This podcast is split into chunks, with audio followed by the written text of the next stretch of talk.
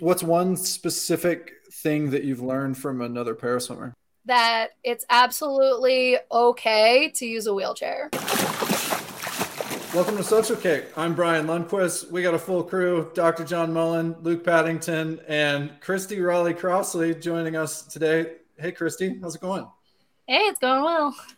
Friday. Well, yeah, heck, hell yeah. Well, we're excited to talk um, about you and your history, and also to talk about paraswimming as something that you know we we got connected because you know we posted something about um, representation in sport uh, with respect to you know David Curtis and Cullen Jones and um, you know and and and sort of racial representation. And um, and and so you made a point about representation and and paraswimming as well and I think you're totally right about that. And um, there's some other aspects of that we want to get into but first before we go that direction can you give us a background uh, of your uh, swimming career before you came back to the sport um, yeah, so I am the child of swimmers.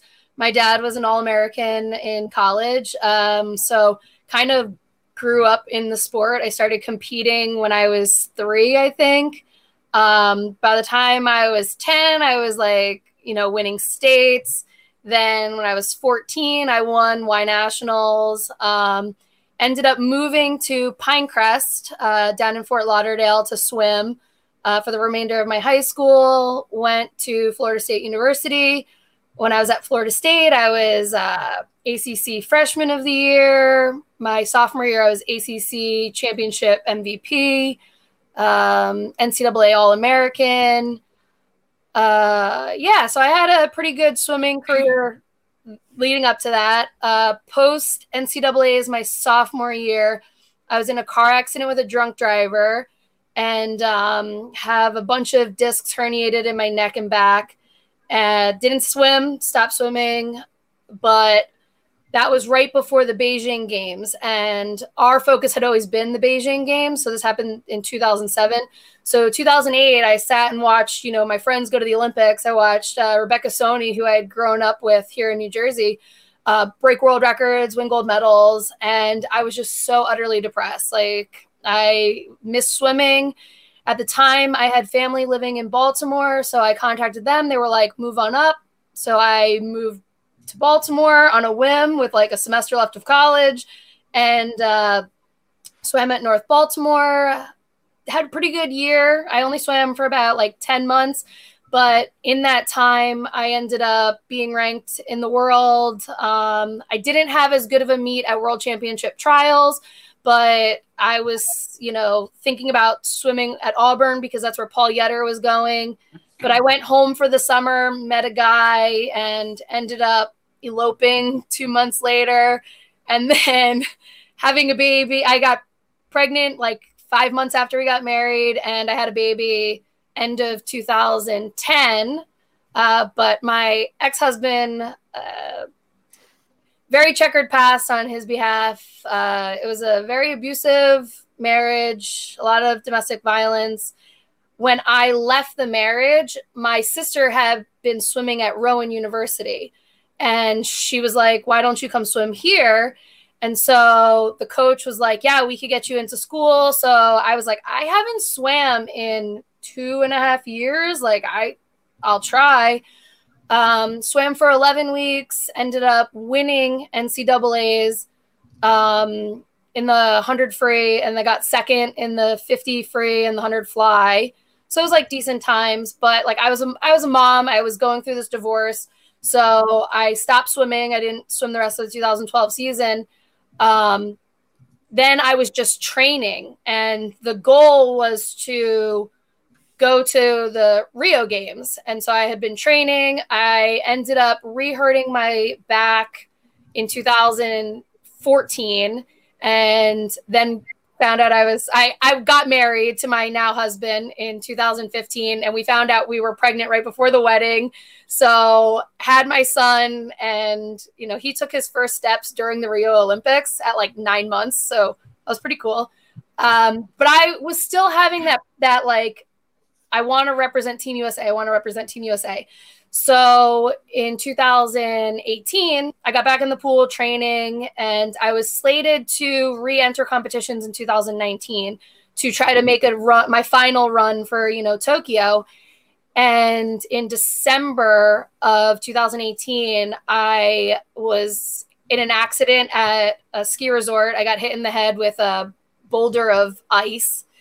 Um, and we didn't know that I had a blood tumor that had been growing in my brain. And we think that it had been growing since 2008 when I was hit by a car as a pedestrian. Um, and so it had been growing. And you can see, like, if you look back on the NCAA footage from 2012, I have like a gallop in my stroke, which I had never had before. You can see my left arm is dropping. When I'm walking up to the blocks, you could see my left foot is turned in. All these things that I didn't recognize at the time but like my disability was already starting back then. Um, so the brain injury happened in 2018. They found this blood tumor that had been growing in my brain. And um, actually, my good friend from college, Myron Rolle, uh, is, he was a Rhodes Scholar, football player. Um, he's been on TV a lot recently with um, the stuff with Damar. But um, I called him immediately because he's a neurosurgeon. And I said, I can't move the left side of my body. I'm totally paralyzed. They said my brain is bleeding. I don't know what's going on.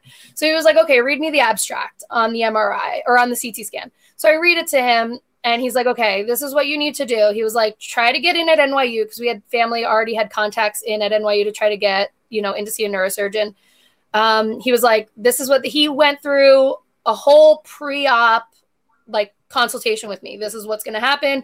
These are the potential risks. You know, it's the parietal lobe. So it's not going to affect your memory or any of that stuff, but it'll affect your coordination, pain tolerance, your sensation, whatever. So I end, he said, if you, if they don't do it at NYU, come up, we'll do it. So I ended up getting in with the chief of neurosurgery at NYU. And he was like, yeah, I think that we should remove it. And this was now two weeks after the incident. I had regained the ability to move the left side, but it was still very weak. Um, so I was like, yeah, sure, I want to have the surgery. He's like, okay, well, we have an opening on Monday. And I was like, sure. And he was like, you don't need to think about it. I was like, no, no, no, I just want to get this out of my brain. Um, so I had the brain surgery actually Saturday, tomorrow, or yeah, tomorrow is my four year anniversary of my brain surgery. Um, they removed the blood tumor and um, I thought, okay, I'm going to be that feel good story of Tokyo. Like, I'm going to have come back from brain surgery and I'm going to make the Tokyo Games and it's going to be amazing and whatever. And so I waited, you know, however long, I think it was like six weeks before I could get back in the pool because I had, you know, staples and all that stuff in my head. Um, I got back in the pool and I instantly was like, why is my left arm not working? I was like, I have no control whatsoever over it. Um, I couldn't control it going through the water. Um, it was really weird, but yeah. So I was just like, okay, Olympics are over because I'm not. I was in that world for so long, and I knew what it took, and I knew what my body was doing, and I was like, there is no way I am ever going to swim fast enough to make an Olympic team. So I just stopped swimming and moved on with life. And, you know, okay, you're never going to be an Olympian. You're never going to represent Team USA. Um, I, I, which why I want more people to know about the Paralympics is because I had no idea I was eligible. I had no idea the fact that I had impaired muscle strength, the fact that I had um, hypertonia, which is the spasms that I get in my arm and my leg. Um, I had no idea the ataxia, the coordination issues. I had no idea that those themselves are three impairments. Like if you have one of those, you're eligible. I had no idea. I was under this impression that unless you were missing a limb, unless you were paralyzed completely or you were visually impaired, that you you didn't qualify for the Paralympics. And I think that that's pretty indicative because – who like the people who usually get showcased for the Paralympics are amputees, are people who are in wheelchairs because it like it's visually saying to people, "Hey, this person's impaired. Like this person's got something wrong. They're not just they're they're an athlete with a disability." Whereas athletes with who are, are like me who have more invisible disabilities we're not showcased as much. I mean, it's starting to change. Jamal is a is a prime example of that shift. Um, Nick uh, Mayhew, the the runner, he's another example. Um, but I think that the representation, even within the Paralympic community, for like neurological and strength impairment athletes, has been pretty disparaging. So that's something else that like I feel like needs to, but first and foremost, I want to move the Paralympic movement forward. I want more people to be aware because I was sitting around for years depressed, thinking swimming was over, my life is done, like I don't have what I love anymore. And I had no idea that I was eligible. So I wanted to make sure that other kids, people who are going through, you know, life changing injuries and stuff know that like okay there is life after like you can continue moving forward chrissy get into that a bit more. Um i was like i'm never going to be a master swimmer. I'm an, a swimmer. I'm an elite swimmer. I'm going for the olympics and i end up loving master swimming. I absolutely freaking love it. Um what is it about para swimming? Why do why are you a para swimmer? Um, so I think that and I was I was the same way at first. And I remember even like when I first started coming into the para world, I had a strength and conditioning coach that works with like some swimmers at the the team that I was helping coach. Um, I was talking to him about it, and he was like, "Yeah, but don't you wish that you were going to the Olympics?" And I was like, "What is this guy saying to me? Like that's mm. so messed up, you know? Like that ideology that like unless you're an Olympian, you're less than. Like mm-hmm. somehow." Somehow it's not as impressive if you're on the mm. Paralympic side. And I had to come to terms with that. I had to go, okay, is it going to be okay to admit that you have a disability first and foremost? Because I'm a mom and, you know, I don't want to admit to my kids that I can't do things, you know, like I want them to think that I'm super mom and that I can do everything. And coming into the para world was this realization of like you have to accept the fact christie that there are things that you cannot do anymore. And i think that that was the hardest part for me coming in. But once i was in and once i like got to my first meet i was like okay like we're here. And i cried because i i touched the wall and I'm so far ahead of everyone, but I'm crying because it was so much worse than old Christie, you know, able bodied Christie. Um, but my second meet, it was a bigger meet, it was in Baltimore. And I ended up talking to this little kid. His name was Caleb. And I watched him swim because we were sitting together. And the entire time he was swimming, he was laughing. Like he was swimming backstroke. He was literally the slowest kid at the meet, mm-hmm. but he laughed his entire race. And it reminded me that's why we swim. That's why we swim. It's the purity of swimming. Like, and then, you know, later having conversations with Ellie Marks, who's also on the national team, obviously a prolific um, Paralympian, and her story has been, you know, heard all over the world. Um, having conversations with her, she's like, How cool is it? We get to play in water for a living. And I'm like, That's so true. Like, it is the dream. It's definitely, it's always been the dream to be a professional swimmer. And I feel like had I made that Beijing games, I probably would have made a relay. You know, like, let's be real, where I was and like what my potential was. Maybe I, I would have made a, I would have made a relay and okay, cool, I would have won a gold medal. And then forever you're an Olympian and a gold medalist, you walk away from the sport and you retire, right? Like that's what most do. But if it was like the universe kept doing things to me to stop each games, like, no, this isn't gonna happen. But it was like it almost felt like it was setting me up for this purpose. And so now that I'm in this para community, I'm like, wait, I can do so much more. I can do so much more good than I possibly could have ever done to move the sport of swimming forward. I'm not Michael Phelps, you know, like I am not going to advance swimming like he he did, like Katie's doing. That I didn't have in all reality, I didn't have the talent to do that. But now being in this para community where all of a sudden I'm somebody with a lot of disabilities but I had 28 years before this severe brain injury to get myself ready to be able to be a fast swimmer even though I'm disabled. It's go it, it allows me to get notoriety, but to give me a platform that hopefully I can use to help propel the next generation. I mean, I'm a coach. I I love bringing my swimmers along for the ride. There's a reason why I travel to meets with my kids. I want to show them this world. That's why I take the time at meets to sit with the younger kids. You know, I we're at nationals a couple weeks ago and like my friends are there and I'm spending, you know, some time talking to them, but the majority of the time I'm spending is with the younger kids that I don't know because in a couple years if I make Paris and, you know, do what is projected to happen, they can go back to that and go, Oh, I remember her giving me attention at nationals and we're friends in this because I remember being 10 years old or nine years old and meeting Beth Botsford before mm-hmm. the 96 games. And it, it made me want to be an Olympian because I was like, Oh my God, like she's my friend. We're, we're friends, you know. we met. We we like because I had gone down to Baltimore. Her her dad worked at the same company as one of my parents, so like we had met and like spent time together but that interaction made me really want to be a swimmer. And so when i you know had the choice at 10 do you want to continue playing soccer or do you want to keep swimming? What do you want to do in college? You're asking a 10 year old i picked swimming because i wanted to be like beth botsford.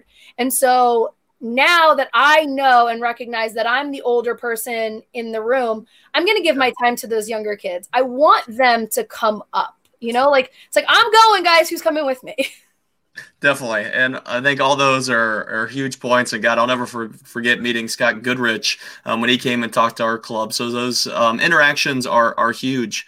But circling back to, like you said, you weren't even sure if you're, you know, that you were eligible for being a, a para athlete. Could you talk us more about, if you remember, like the first moment when you realized – you were eligible and then what the next steps you took for maybe that someone isn't aware? Like is it looking up the different classifications? Is it going to get tested? Um just your whole experience with it. So it was actually watching the olympics. I was watching the tokyo games um and nbc was doing some promos for the paralympics and they had michelle konkoly on and I'm sitting there looking at Michelle and I'm going, wait, what's her disability? I was like, hold on. She looks totally fine. What's going on with her?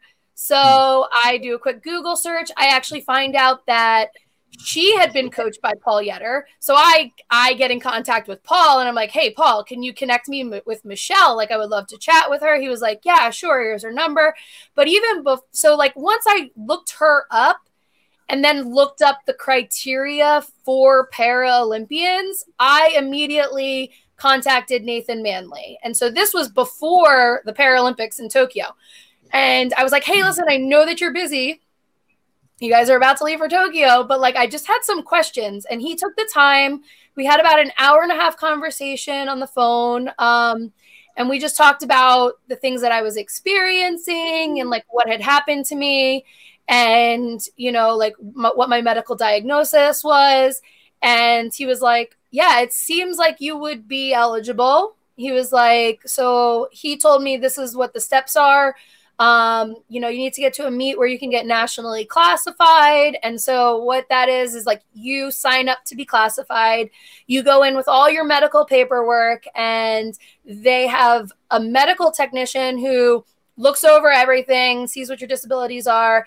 Um, they put you through a bench test, which is where they have whatever your disability is, they have a criteria of exercises and measurements that they make you do. Um, following that, you get into the pool and a separate classifier, a technical classifier, they'll come in and they'll watch you and they'll watch how your disability impacts and impairs your swimming ability. Um, and so when I had gotten off the phone with Nathan, I was like, okay, well, I know what I have to do now, but it's been years since I have swam. I haven't swam in this new body. I need to go make sure that I'm not going to hurt myself. And so I, you know, went back to neuro PT and neuro OT um, at the hospital by my house. and spent six months, you know, doing three days a week with them, um, just so that we knew that physically I would be able to safely get back in the pool. Um, I lose my vision when I swim because of neurological fatigue. We have to do more testing and stuff.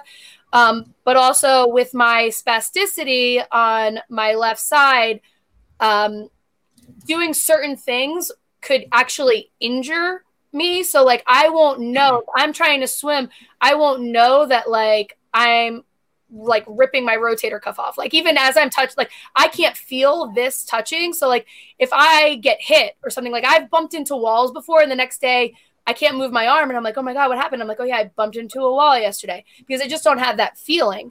So we needed to make sure we were safe. Um, I ended up graduating from PT and OT last December 30th, I think it was. And so January 2nd of last year, I got back into the pool swimming. Um, and I had I was on the phone with Paul Yetter, like, hey, what what can we do? Like, it I don't want to hurt my left arm, and I can't get through a practice if I'm taking strokes on my left arm because my arm is seizing up. And he was like, just don't swim with it. I was like, okay.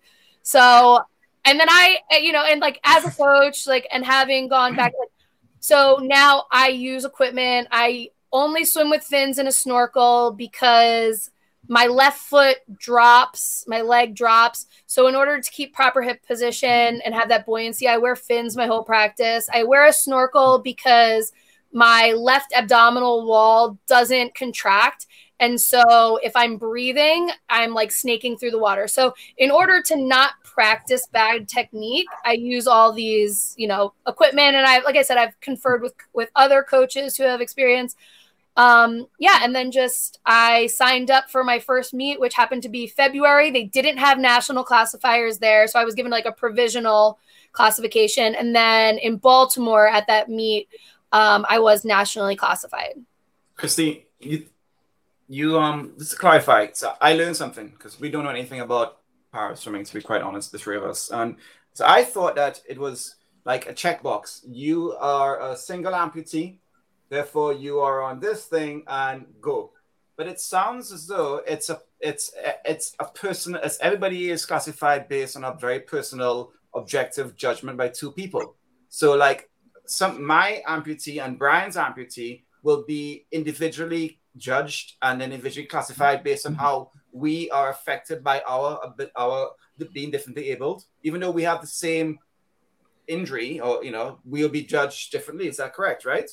Mm, so it's like kind of. Kind of. So amputees and limb length, um, that's like kind of a different thing. So like for short stature, if you are under a certain centimeters, you are in a class. It doesn't matter. Like they make you swim and stuff, but like you're just classed.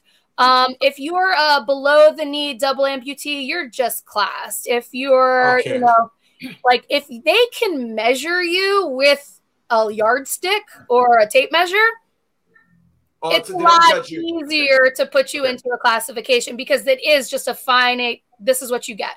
Okay, well, um, a TBI that you have, a TBI that you have, everybody can respond differently because you know maybe your left side was your weakest side anyway. I don't know. I'm just guessing. You know what I mean? Yeah. Like, individually. Yeah, and so and that's where a lot of the controversy comes in right. when it comes to classification, is because people will sit there and say like no no no she's a fast swimmer. Like this doesn't even affect her at all. And i'm like right. yo guys i was going like 59 yeah. in the 100 fly before and now like going 107 like it's a yeah. big difference. Um but for so do you think christie do you think should we have it be like the nfl combine? Where like all the para swimmers get classified live and all the swimming community gets to watch and you've got like okay we've got the s10s today it's like the wide receivers doing their drills like should we do it like that i mean if there was more transparency right. in yeah. classifications i yeah. think that a lot of the neuros that get bullied and harassed online would like be vindicated um, and I think that more transparency is absolutely needed, which is why I have been openly transparent. I'm like, hey guys, like this is what I'm dealing with. Like, you guys can sit there and see a fast swimmer. I was a swimmer long before my injury ever happened. I have been in a pool since I was born. I was competing at three. Like, it's not the same as, you know, somebody who picks up swimming as a sport after having a stroke as a recovery. You know, like it's for me that wasn't my physical therapy, my occupational therapy. It wasn't a therapy that I used to recover from an injury. This was my life. This was what I did best. I'd venture to say there I might have taken more steps or more strokes in my life than steps, you know, like I swimming was my life. How and fast so, were you?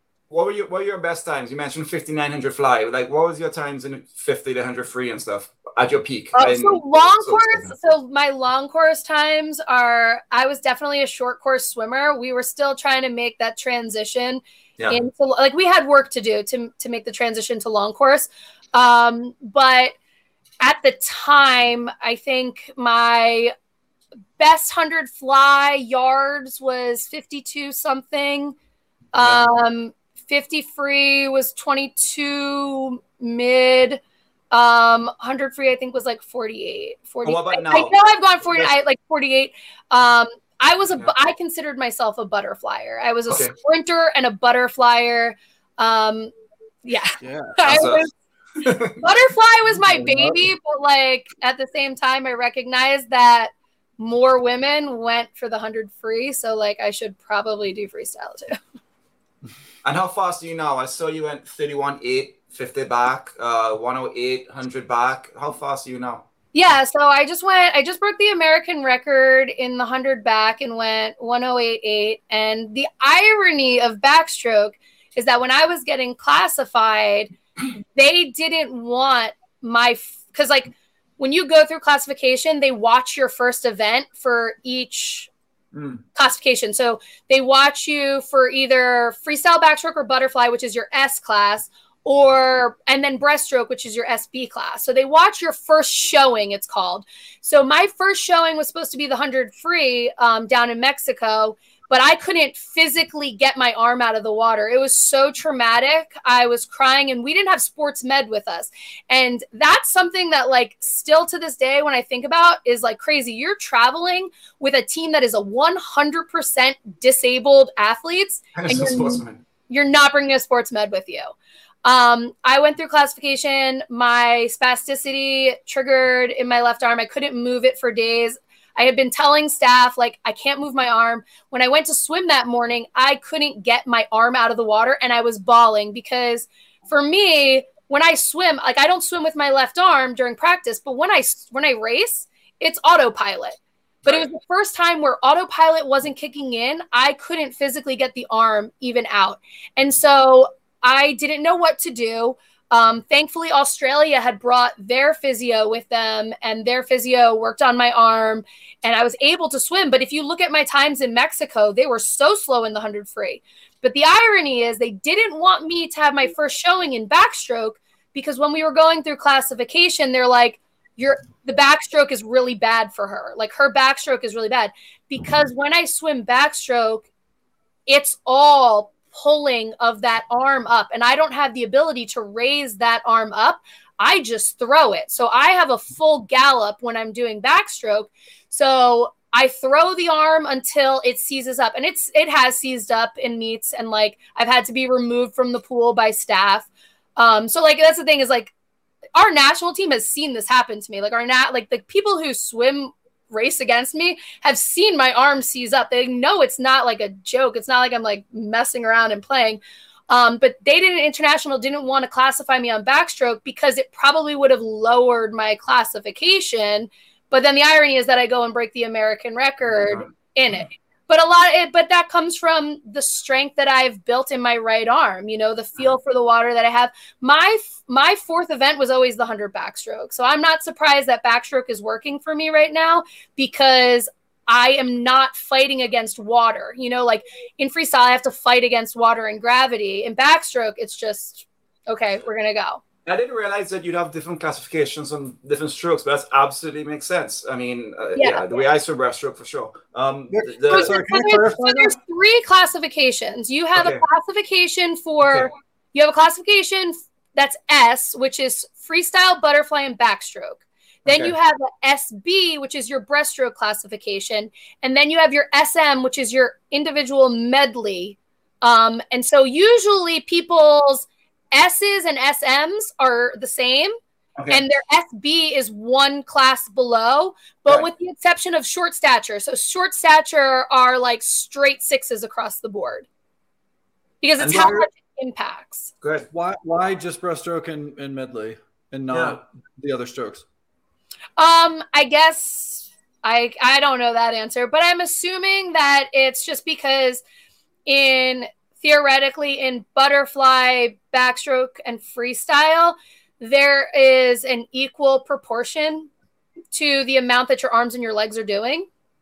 Whereas in breaststroke, your arms are doing less and your legs are doing more. So for people who have like an upper limb disability, they tend to be faster. Like the 100 breaststroke um, S- SB9 was swept by um, limb deficient, like missing their forearms. Women who Okay. are missing just their, all three of them, you know, because they have no impairment in their legs. So they're able to just, you know, get that there. Whereas me, like my leg is impaired, so I am a lower class than that. Right, with a stroke that's like a dead space, like breaststroke, that I could see how that um, is kind of a drastic thing. Go ahead, Yeah. Luke. I, I had a question about um so you dis- not you discovered but you you, you found your surprise your backstroke surprised you right? Because of, of of your your you, you were able to throw your arms and you found a way to work with your um disability to to, to get over it. Mhm. I, I suspect that a lot of swimmers would do that. Like i suspect jamal really works on his core and his pull to make up for his legs for instance. Have you uh, have you how, how else have you changed as a swimmer you don't use your left arm in workout. How has your stroke changed? Are you are you more straight arm freestyle in, in the sprint freestyle now? Maybe you were more shoulder driven. Like how has that changed? And is that common for para swimmers to adapt to their ability to be faster at what they do? Do you know what I mean? Oh, it's definitely. I mean, we're always like that's the name of the game is adapting. Right. I know that like um, I had overheard when we were at the Olympic tra- Olympic Paralympic Training Center um, for camp that Lizzie Smith was discussing with one of the coaches about I forget the term that she used, but it was indicative of when her kick hit in freestyle on her opposite from her impaired arm on a breath. And so like it was like power kick or something. Like she had a term for it that she Right. but that's just like and that's always stuck with me because that was one way that she has adapted. She knows that she needs to hit something Right. different in order to make that movement happen. Right. Um, something that I've had to change is in butterfly. I used to be somebody who would breathe, you know, every three. I mean, I that's just how I always swam because I didn't want to like drop my hips or whatever. Like I just I had that motion. Now for me, especially at the end of my race when my arm is seizing up and it becomes more difficult for it to get around and over the water, I I breathe every stroke now. And I breathe every stroke because breathing drops my hips and it allows my body to get up high enough the, for the arm to clear the water. And then as I come down, my hips obviously come up even higher, which then gets the next motion going. So it's something that I've had uh, that I've adapted to, which is difficult. Like I never thought in my life that it would be so hard to breathe every stroke in butterfly. I was like, oh yeah, I'm gonna get to breathe every stroke, but it becomes difficult. Like it's laboring to Yeah. breathe every stroke. But if I don't, then I I can't get my arm around, and it's it's a little bit of a mess. Yeah, I mean the what the para athletes do and how you adapt is really remarkable. I've worked with a, a few over the years, and um, like I said, it, it really is amazing. And you know, you mentioned the different classifications, and God, I, I've been a little bit involved with the sport, but God, there's so much still to learn. And, and one thing I'm still not that aware with is if there are differences with international classifications and national classifications and and whole that whole process.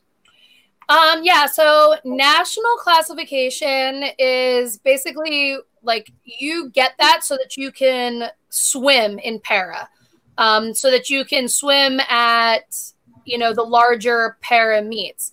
Mm-hmm. You don't even need you don't always need to be classified, but if you want to swim in finals for a prelim final meet, you need to you need to be classified. Um, and then getting internationally classified, you need to be given a spot. The international committee needs to decide that you're worthy of a spot, and then they open a spot for you, and then you go to a meet. Like I was told, you're going to Mexico. I, no offense to Mexico, I it was a lovely time there. Um, I had no desire to go to Tijuana, Mexico. Um, yeah, super cool, like representing your country on the international stage. I at the time did not want to leave my children.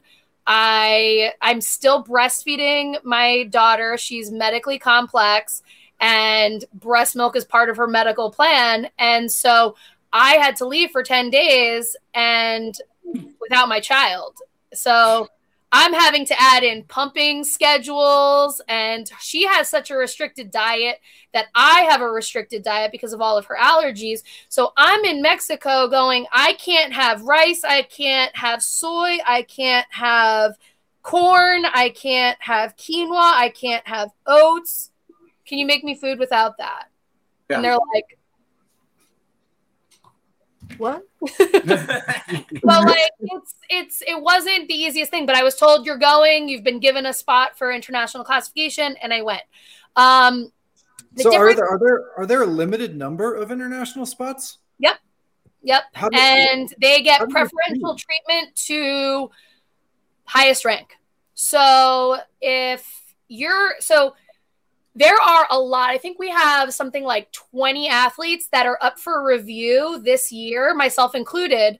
Um, and we have to all try to get classified before world championships because even if you make world championships and you're not reclassified, you can't go. Is there an application process for the national governing body to say like, hey, is there a max number of spots per country? How does that work? It, international decides. They say, hey, we're giving your country four slots, two PIs, physical impairments, one VI, and two IIs. And then if you only have, if you have six PIs, only two are getting classified. It's the international, the international governing body dictates that. And then, from what I understand, that U.S. para swimming decides based on necessity, like starting with with the national A team, those guys would go first, and then B team, then C team. I was wondering if it was like Qatar, uh, you know, corruption getting the World Cup, if that's the way it works in paraswimming, like trying to get a number of slots, right? Because like I, I remember college diving, you know, there's you can qualify, there's a number of slots for NCAA's in your region based on the prior performance of that region. So it makes sense that certain groups or zones, sorry, would have um, more allocated slots. So I could see it if there were past performance of Team USA para swimming, for example, got them earned them more places, but sounds yeah. kind of ambiguous. I have no idea the inner workings of World Para Swimming. I am just learning the mess that is US para swimming. So I would prefer not to know if there's a mess over there because from what I've seen with US para swimming, I mean, we've got a lot to fix here at home before we start worrying about what's going on abroad. So is that the name of the um, organization, World Para Swimming? It's, I'm yeah. ashamed that I didn't even know that. I mean, I know we know World Aquatics, right? Formerly known as FINA. Yes. World Para Swimming. Okay. Yes, and I think that there is some discussion for World Aquatics, previously FINA, because when it was FINA, FINA, there was discussions of trying to take over Para, um, but then they would have to pay us. Like, but they yeah. don't want to pay us $25,000 every time we break world records. Like, no. But that's a nice segue then to, to, to a question I wanted to have. So I swam in Canada and um, a Canadian Olympic trials. It's the able-bodied and para. They compete together at the same trials. That's awesome. That's the exact same trials. You have that's effing great. S up and, and able. I remember going to the Sydney Olympic Games. Um, I went to see my brother swim, and the games were over. We are all hyped up. I remember waiting for a bus to get back, and the games were done. And this team of cyclists flew past me. Like, who's that? It was a paracyclist. They were freaking amazing because it happens two weeks after, mm-hmm. right?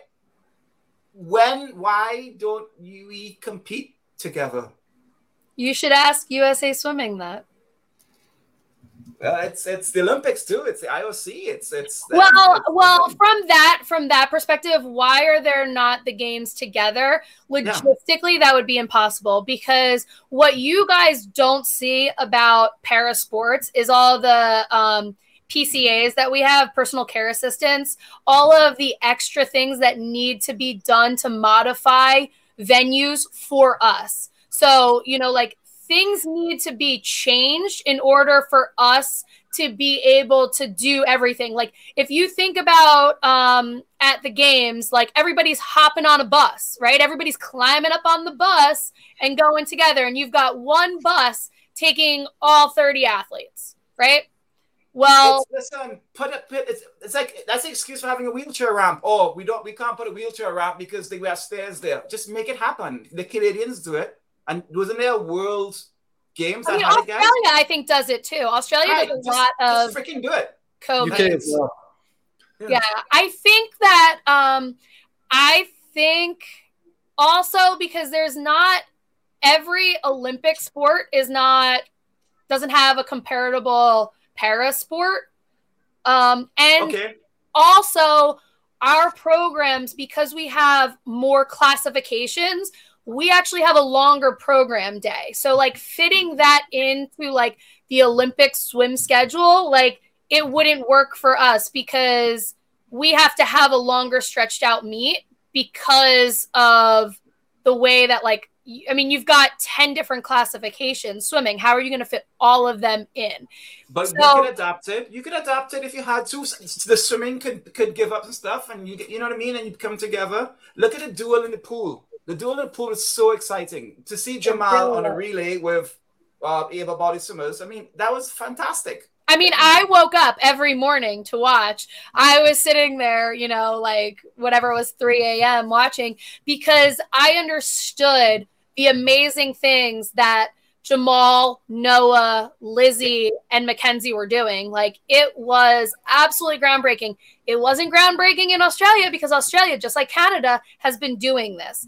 But if you look at swimming in the world, where is the focal point of swimming in the world? Yeah, for US. So. Yeah. I mean, yeah. That's the, and and the United States runs a lot of what's going on in the Olympics. I mean, like take for instance our media coverage. You know, you go to the Olympics and the Today Show is there the entire time. You know, every single day after meets, they've got the gold medalists sitting there doing live interviews.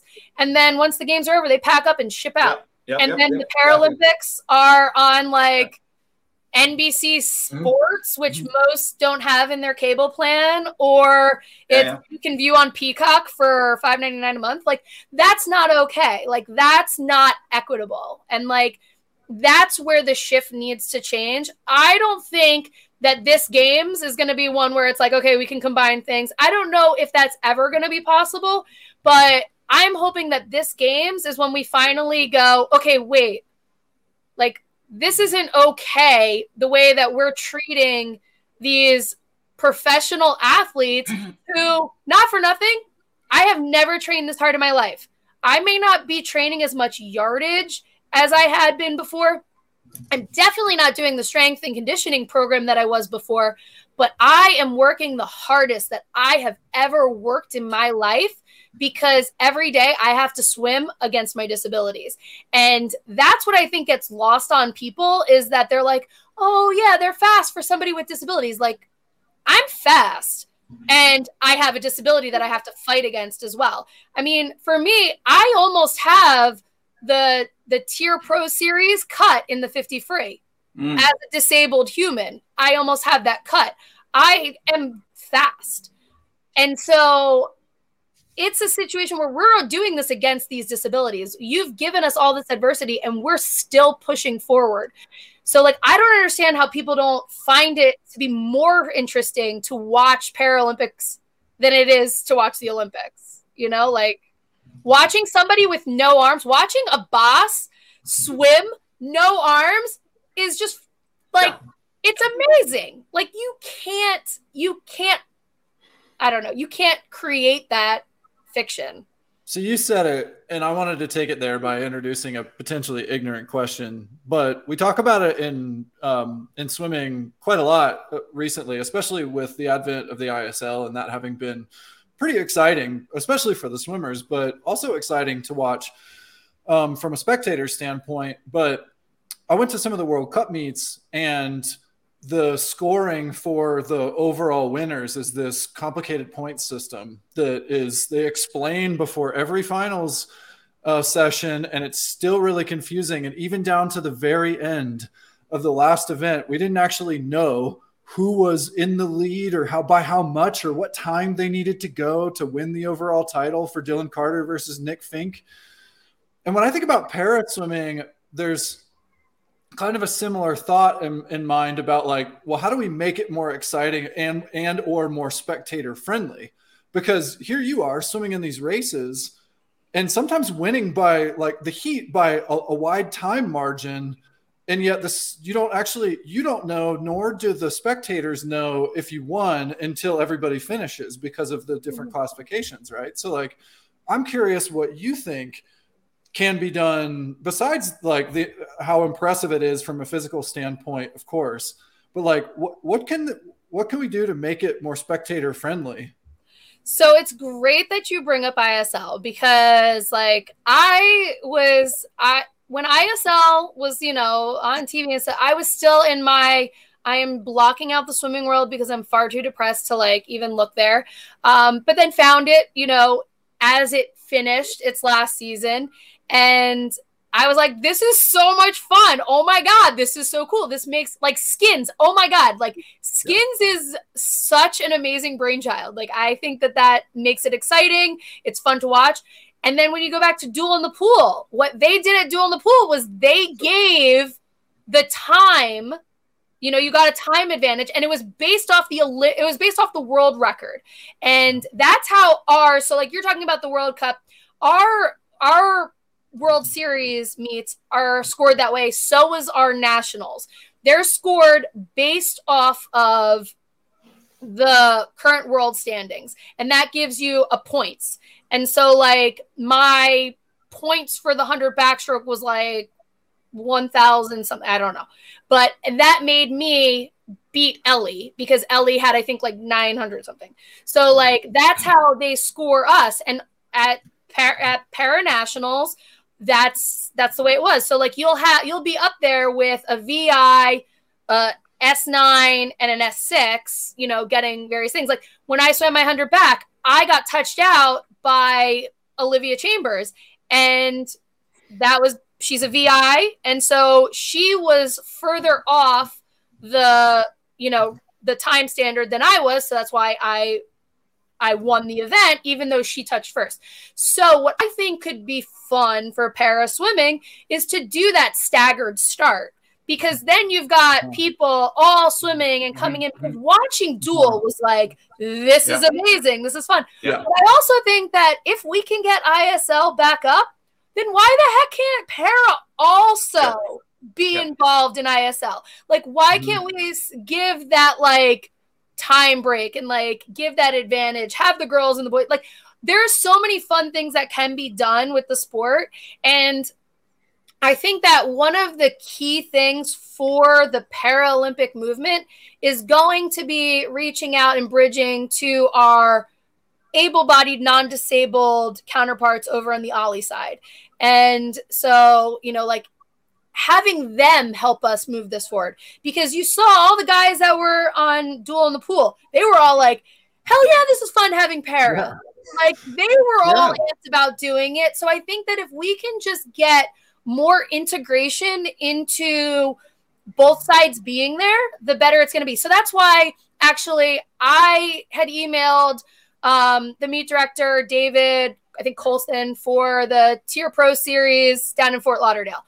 I swam high school in Fort Lauderdale. I swam at Hall of Fame all the time. That's where I won Y Nationals. I want to go back to the pool that it's renovated. You know, like I want to make that trip. So I reached out and said, Hey, like I can't find on like I can't find the disability standards for the TYR pro series. What are they? And he came back with per USA Swimming, if you're on the national team, then you're able to come and they will, you know, make sure that your status with the national team is good or whatever. I came to find out earlier this week from another teammate who's on the B team that it is only A team that's allowed. So like she had expressed interest about wanting to go to TYR Pro Series, and USA Swimming said, "Sorry, you're not on the A team." So and to be on the A team, theoretically, you are third in the world in your event. Like that's that's where you get. So do I think that's fair that TYR Pro Series is only opening it to if you can place third in the world when they're letting, you know, 13 and 14 year old kids go? I don't know.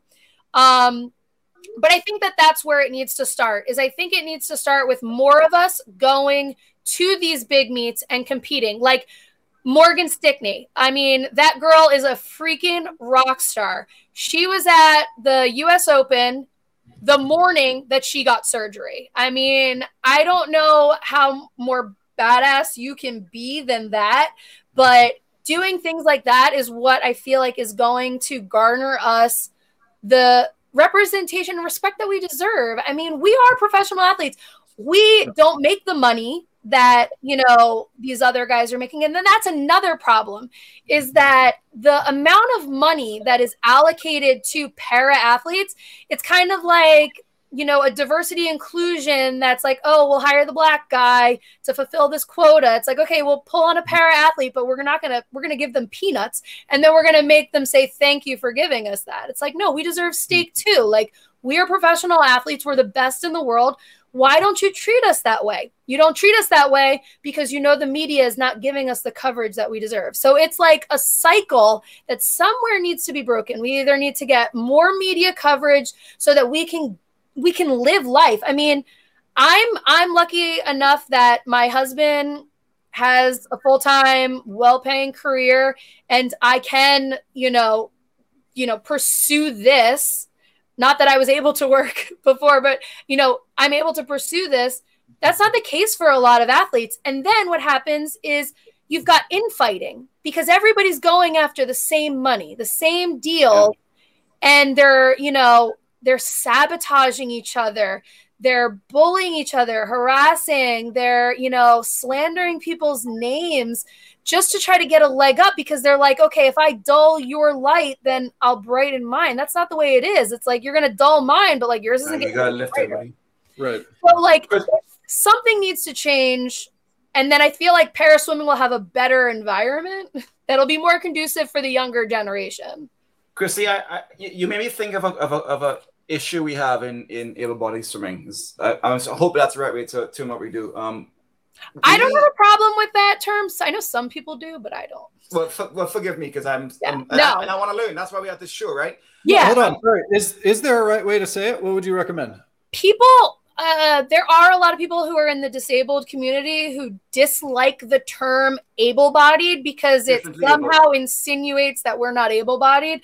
I've used the term able bodied in reference to like my pre injury because, like, yeah, when I was an able bodied swimmer, but I guess it would be more, I guess the better term would be non disabled athletes because then it's putting the disability on that person, not the ability away from us, I guess. Okay. Okay. But I'm so, still learning too. Like I'm, I'm, I'm still new to, I'm still new to this world. And I think yeah. that's what we need in in in in in, in um, non-disabled swimming. We need to learn more from para the, the para community. So we've we've had a lot of controversy last year in in the sport with gender classification, massive, and and, and with Lia Thomas. I mean, um, you know, we, we're having this a lot, and I told, and I believe it's because we're so premature. It was not well thought out. It was it's so young. They, they, they didn't they didn't realize what they were getting themselves into they just, I think personally, the NCAA, the IOC, US Swimming just could have put a lot more thought into this, a lot more transparency, talk about this, and possibly learn a lot from the paraswimming community of how they handle it. Do you agree with that? Do you think there's learnings that could be applied to other forms of classification in sports, be it gender, be it um, anything else? Um, I mean, there, there definitely is. I think that, you know, something that is always said is like, if you want to have if you want to have a diversity inclusion you know promotion, if you have a campaign that's highlighting diversity, it was like, okay, well, do you ha- do you have somebody on your board? That's right. are you listening to that person? Are you listening to that mm-hmm. community? Right. So when it comes to the the aspect of gender classification, I think that more needs to be listened to from that community. Yeah. I think that Lia definitely needs to be a voice that can help move that forward. And I know that people have, you know, their opinion. I mean, I have my own opinions. I right. I will say that I am somebody who believes that if you have gone through completely puberty as a male, then you definitely have a competitive advantage, whether or not you're taking replacement hormones, because you cannot unring the bell of mm-hmm. Bone density, muscle. Like you can't unring it. Right. I mean, my brother is six two. I am five four. You know, like mm-hmm. there's a difference. We're the same genealogical makeup. We're the same parents, but he's a man. I'm a. I was born a woman. You know, like is it is in that. And so, and full transparency. This is no hate against the transgender no, community. No, no I myself am non binary. That's how I identify. So I'm part of the LGBTQ community, but I'm not somebody that I, I'm not trans. So I can't be the one to, and I don't know if, I don't know if non disabled swimming needs to look to para for their gender classifications. I think that they need to look to the transgender community. And mm-hmm. in saying that, I mean, Caitlyn Jenner came out and said it would be absolutely unfair for me to compete as a woman. But I mean, yes, but I'm talking about the idea of dealing with the complexity of classification and how the, and the complexity of, of the stage you're at and, and when you transition. It's very complex and it's mm-hmm. not just ones and zeros, to be quite honest. Um, yeah, I, I I felt it anyway. I just I mean, also para classification is super flawed right now, and we've okay. discussed that. So, like, I don't think that you look sure. to a broken system to fix okay. your. okay, All right, let's end it with some rapid fire questions. All right. What's the hardest race in swimming? The hardest race in swimming? Gary Hall Jr. It's the 50 free. Olympic gold. Him and, I, no, him and I, him and I were going back and forth. He thought I was coming after him because when Katie Hoff said it was the 400 IM, I was like, absolutely not. And he was like, hey, you don't know. I was like, I'm a sprinter. Like, it's the 50 free. You can't, you can't make a mistake. It's why I'm not swimming the 50 free right now. It's just, it's broken, and there's too much. There's, there, there's too much room for error. So. 50 free. Hey, respect. We're all sprinters, so you got to you're preaching to the choir. Olympic gold or world record? Uh, Olympic gold. What's one Para- specific- Paralympic gold? What's one um, what's one specific thing that you've learned from another paraswimmer? That it's absolutely okay to use a wheelchair. Mm. And that was Mackenzie Coan. Shout out to her because I didn't want to start using wheelchair. My whole medical team was trying to get me to, and she was like, "Why not?" And I was like, "I don't, I don't have an answer for that." And life has been so much easier. I mean, today I was able to shop at Target without worrying about collapsing. So good for you. Who's the greatest Yankee all time? Derek Jeter. Do you pee in the pool? Yes. No, not anymore. Not anymore. He used to. What's the worst song to get stuck in your head during a workout? Baby Shark. Who's the best para swimmer? Who's the best para swimmer all time? See, I I can't make that claim because I'm so new to the sport. Um, and there are so many that came far before us. Um, the the best current would be Jessica Long. Do you do social kick? No, I don't swim with anyone. we got to change that. All right, goals for 2024. Goals for 2024. Um, show my kids Paris. Oh yeah, I love it. Christie, thanks so much for the chat. It was a pleasure getting to talk to you, and um, we appreciate the opportunity. Thank thanks you very much. Me. All right, that's it for this episode of Social Kick, and we'll see you next time. Hey, everybody. Thanks for hanging out with us. If you're enjoying Social Kick, tell your friends about it And be sure to tell us what you liked by leaving a comment and subscribe wherever you get your podcasts. Follow us on Instagram. Please subscribe to our YouTube channel, The Social Kick, and you can find all of our content on our website